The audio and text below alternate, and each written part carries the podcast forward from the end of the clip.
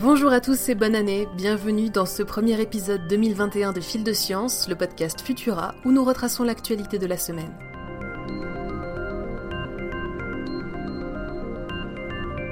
La nouvelle la plus importante de ces débuts d'année, c'est bien entendu le lancement des campagnes de vaccination de par le monde. En France, après les EHPAD et les personnels soignants de plus de 50 ans, ce sont désormais les personnes de plus de 75 ans qui pourront bénéficier de cette première vague de protection dès le 18 janvier. Pour l'instant, ce sont les vaccins Pfizer et AstraZeneca qui seront pourvus en plus grande quantité, progressivement rejoints par Moderna, CureVac et Janssen dans les six mois à venir. L'apparition récente de deux nouveaux variants plus contagieux du virus appelle à une vigilance accrue, mais ne semble pas, pour l'instant, compromettre dangereusement l'efficacité des formules développées par les différents laboratoires. Autre bonne nouvelle, l'OMS commence progressivement à distinguer les contours de la Covid longue, une forme de la maladie pouvant s'étendre sur plusieurs mois, avec l'espoir de pouvoir rapidement mettre en place des dispositifs de soins et de protection adaptés. L'organisation continue néanmoins d'appeler à la prudence en rappelant qu'il faudra attendre encore plusieurs mois avant de voir, espérons-le, une diminution progressive des cas. Pensez donc à continuer d'appliquer les mesures barrières et à vous protéger.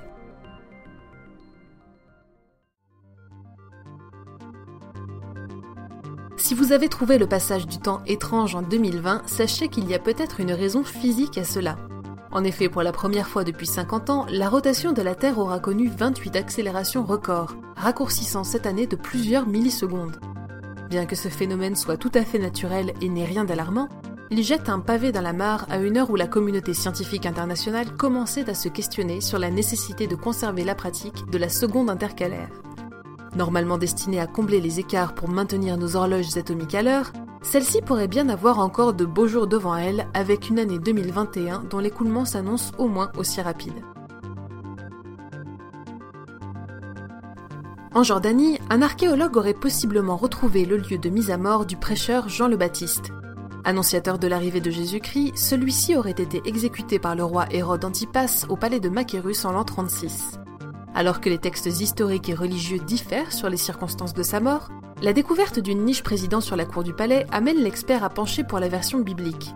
Il suggère en effet que l'abside aurait pu abriter le trône du tétrarque et que la cour en question aurait servi de piste de danse à sa fille Salomé avant que cette dernière ne lui réclame la tête du saint homme. Bien que cette théorie ne fasse pas encore l'unanimité, elle a été saluée par plusieurs spécialistes. Affaire à suivre.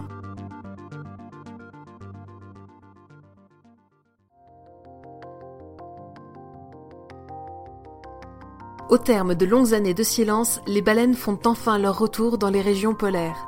Près de 40 ans après l'abolition quasi unanime de la chasse commerciale dans ces contrées, plusieurs espèces semblent progressivement se réapproprier leur territoire.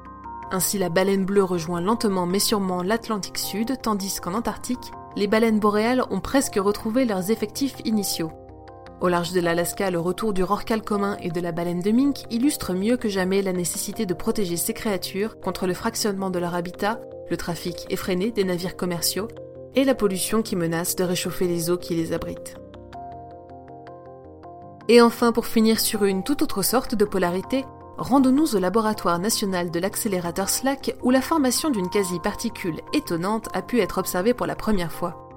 Baptisée polaron, cette distorsion survenant entre le noyau d'un atome et son nuage électronique pourrait permettre de mieux comprendre l'efficacité de certains types de cellules photovoltaïques.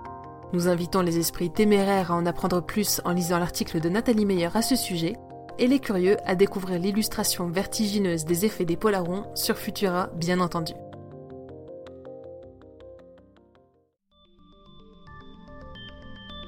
Merci d'avoir été si nombreux à nous écouter jusqu'à la fin de l'année 2020. Nous sommes heureux de vous accompagner à nouveau en 2021 que nous vous souhaitons rempli de projets et surtout porteuse de santé.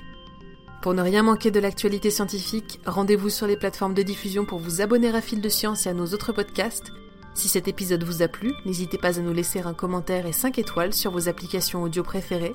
On se retrouve vendredi prochain à 18h30 avec toujours plus de nouveautés scientifiques. Bon week-end à tous